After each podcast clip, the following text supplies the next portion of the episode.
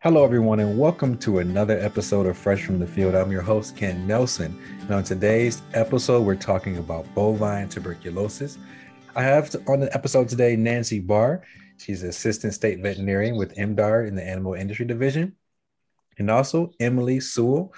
She's a wildlife health specialist for the Northern Lower Peninsula with the Michigan DNR.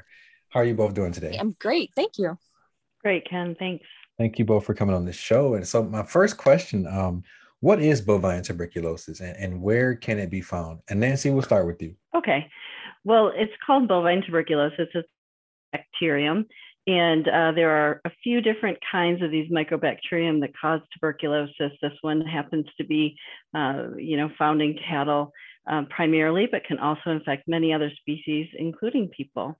Um, it's found throughout the world uh, tuberculosis bacteria are. In fact, it's one of the oldest known disease to man. So it has been with us for a long time. It's a very hardy bug and uh, difficult to get rid of. In Northeast Lower Michigan, here we have a reservoir in our white-tailed uh, deer, free-ranging white-tailed deer. So that's our concern primarily. It uh, sometimes spills over into our cattle herds, and so we spend a lot of our time uh, monitoring and controlling that. Emily, what about um, from your perspective? Uh, where could it be found and, and how do you see it affecting Michigan wildlife? Sure. As Dr. Barr said, it is in our wild, uh, free ranging white-tailed deer population. And we consider the endemic or the self sustaining uh, area for the disease to be a five county area in the Northeast Lower Peninsula. And those five counties are Alcona, Alpena, Montmorency, Oscoda, and Presque Isle. The DNR has detected bovine tuberculosis in several wildlife species, but research has shown that all the others besides deer are what we would call a dead end host. So they're really not sharing it uh, in the environment, spreading it with other animals. It's the deer that are the reservoir. And as Dr. Barr mentioned, there's that risk of it spilling over to cattle and also a risk to our hunters. So, Emily, why is it important to monitor and take steps to um, eradicate this disease? The DNR manages our wildlife, and that includes our, our deer uh, for their health. So, we want a healthy and sustainable deer herd so that all the residents in the state of Michigan, including our hunters, can enjoy the deer now and in the future. And in order to understand where the disease is present in the state and how prevalent it is. We have to monitor it, and that allows us to then know what management actions should be implemented to help address the disease. So, um, you know, why is it important? It poses a risk to hunters. It, it does have a human health risk. And so the DNR never recommends that a hunter should eat an infected deer. Um, but only about 40% of the time when someone harvests a deer and they're field dressing it would they see these lesions or white bumpy pimply looking things inside the deer that would make a hunter say okay this doesn't look right. I don't want to eat this or i should maybe get it tested. So the only way to know is by submitting that deer for tb testing um, and then if that deer was found to be infected or positive, we would recommend that that hunter dispose of the meat um, and um, we would issue a replacement tag so that that hunter could harvest another animal. We don't want hunters um, ingesting any potential bacteria from that infected animal. So there, there is a human health concern there for sure. And Nancy, what um, about from your perspective, um, how can we monitor and take steps to eradicate the disease? Yeah, from the you know, we're concerned about a food, a safe food supply and a safe and healthy uh, cattle herd here in Michigan for meat and milk. And so uh, what we do is we do a lot of surveillance um, routinely every every year, every movement cattle, just to make sure there's not some disease hiding there that we don't know about. Generally, we find um, cases very early, can remove that animal from the herd, and then can maintain uh, the, the healthy food supply. So there are a lot of stopgap measures in place to make sure that um, that food is healthy. And uh, in, in our slaughter surveillance system here in the United States, they are always looking for bovine tuberculosis. So pasteurized milk and inspected meat and our testing helps to keep um, all of Michigan's meat and milk supply safe, and that's our primary goal. So, how do we know uh, where this disease is located in Michigan? Nancy, you can go ahead and start. All right. Well, from the bovine um, side, from the cattle side of things, when we do identify a, a positive herd, we have a tool called whole, whole genome sequencing. Um, it's sort of like a fingerprint. It's a very specific picture of the bacteria. So even though all of these bacteria are in the same genus and species, they're all just a tiny little bit different and they change based on where, where um, what they've infected and where they've been. And so in Michigan, because we have a lot of that data already on the wild white-tailed deer, and whenever one of those is found, a whole genome sequence is done, we can really directly pinpoint where an infection likely occurred when we see it in the cattle herd. So we know it was a local infection from, um, say, you know, there was a deer that was identified with a very similar strain within the past few years. It gives us really good confidence that what we're seeing is a local um, infection in that herd. So whole genome sequencing is a, is a tool that helps us a lot. In addition to that, all of the surveillance that we do to look for where it might be in our cattle herds helps us to know um, that we have a very, very low level. And when we find it, it's uh, we address it immediately. Since the mid 1990s, the DNR has had statewide bovine TB surveillance in our free ranging white tailed deer. Um, that was after we identified the disease in the deer that was implemented. In addition to that, uh, kind of since that time, uh, deer tested for chronic wasting disease by our wildlife disease lab have also been tested for bovine TB. So for um, multiple decades, we've been testing across the state with focus in certain areas. And then lately, when CWD hit the scene in Michigan, even more deer were added to that testing. So to this point, almost half a million deer have been tested across the state. Uh, because of all that, we have a really good understanding of where the disease is present in our free ranging deer in Michigan. Almost all of the infected deer that we have detected have come from Deer Management Unit 487. So that's a deer management unit that the DNR designated because that's where we find most of the bovine tuberculosis in our deer. So it's managed uh, with disease in mind. And that management unit is comprised of that five county area I mentioned before Alcona, Alpena, Montmorency, Oscoda, and Presque plus Iosco County, because a couple deer have popped up uh, there as well with bovine TB. So, Emily, you mentioned uh, deer management. What is currently being done to combat bovine TB? That's a good question. Uh, baiting and feeding ban has been in place in the bovine TB area for at least 20 years. Bovine tuberculosis is a density dependent disease. So, the more deer we have, or you know, humans, whatever organism uh, we have in one area, the more likely it is for that disease to spread. So, congregating deer around a food source is a good way to facilitate the spread of that disease. That can either be by um, infected deer coughing and spreading that bacteria to deer feeding close by, or those infected deer coughing and leaving the bacteria on that bait or that feed that somebody left out for the deer, and then um, other deer ingesting it um, so the, the baiting and feeding ban aims at, um, you know, reducing that those actions from happening and reducing the spread of the disease in our wild deer.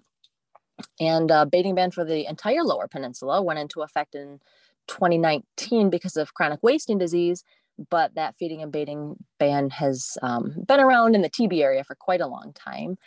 Another way is through managing the number of deer on the landscape for that same reason. It's a density dependent disease. So uh, the fewer deer we have, the, the lower the density, the less likely the disease is to spread.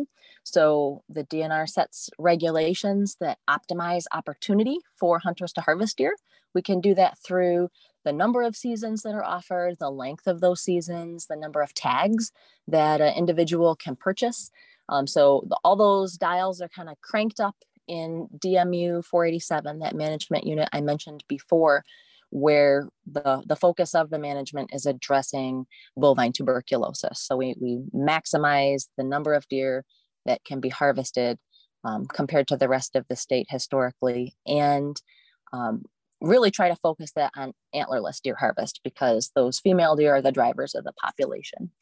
Another thing that we do uh, is offer disease control permits to landowners. So agricultural producers, cattle producers can acquire these disease control permits to harvest deer separate from what they could buy with a regular hunting license to help reduce the risk of transmission from potentially infected deer to their cattle or reduce the number of deer that might be eating some of their crops. So, in in the cattle side of things, um, Emily talked about the fact that you know we know that this bacteria can be spread from animal to animal, and it's not just with direct spread, but it can survive in the environment in certain circumstances for quite some time. So, research has shown us that it can live for more than a month on uh, corn and hay where it's cold and uh, maybe a little wet and shady. So we know that the persistence there is great. And so for the cattle uh, producer and the cattle farmer,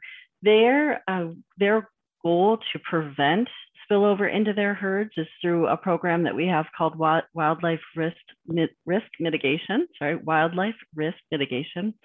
This program helps them identify on their farm those areas of potential transmission and then how to take steps to mitigate those. So fencing, storage of feed, um, providing an, an, artificial water source rather than a shared pond, for example. Um, these are all strategies that are really critical for farmers to be aware of and take actions to prevent spillover into those cattle herds. And that's our primary tool for combating the disease getting in. Um, the rest of what we do is looking for it to make sure that it didn't, or if it, it did get in, we find it. So, so Nancy, what are the bovine TB uh, surveillance goals for 2021? So in the um, in the MAZ area, so that's four counties um, of that, that, we have our cattle MAZ zone, and that's the modified accredited zone. We have a federal split state status in the state. So those four counties are considered modified accredited, and the rest of the state is considered free. However, so we do um, annual surveillance and uh, whole herd testing in that uh, area, as well as um, movement testing for cattle in that area. But we also are aware that Presque County, as Emily had mentioned, um, is also a known reservoir for the disease. We don't see it in cattle herds very frequently there, but it's still potential risk. And we had uh, we did see one a couple of years ago. So that county now has the same requirements. So every herd in that county will also be tested uh, once a year, and we'll have movement testing requirements this year. Then the six counties that surround the MAZ, sort of what we call the buffer counties, in those counties, we've done 150 herds chosen randomly um, over the past two years. That will wrap up in April of next year. And um, that's, that's currently what our surveillance plans are. Once we get the data from all of that, we look at that, then we uh, talk with USDA to determine um, future surveillance plans.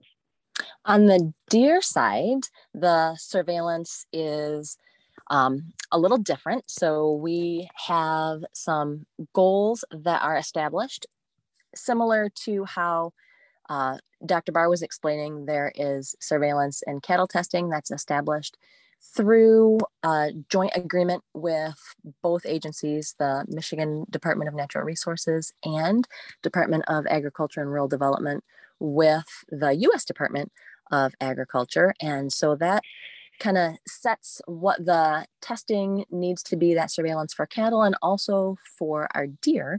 And we have multiple different counties and goals that have required uh, bovine TB surveillance. So in the kind of core area, we keep referring to um, that Alcona, Alpena, Montmorency, Oscoda, four county MAZ area. We need a total of 2,800 deer to be tested collectively from those four counties. And outside of that, the counties that are directly adjacent, they kind of make a, a letter C around those four that I listed. Um, they all need to test 300 deer each, with the exception of Presque Isle, which needs to test at least 500. And then we have uh, a couple circles we call them testing circles outside of those counties as well, where we detected a infected cattle herd, and then we draw um, a circle with a certain radius around those herds to test the wildlife and just make sure that the disease didn't spill over then from that infected herd back into the deer. So uh, again, the the C shape of adjacent counties to the four county area each need to test 300 deer uh, individually.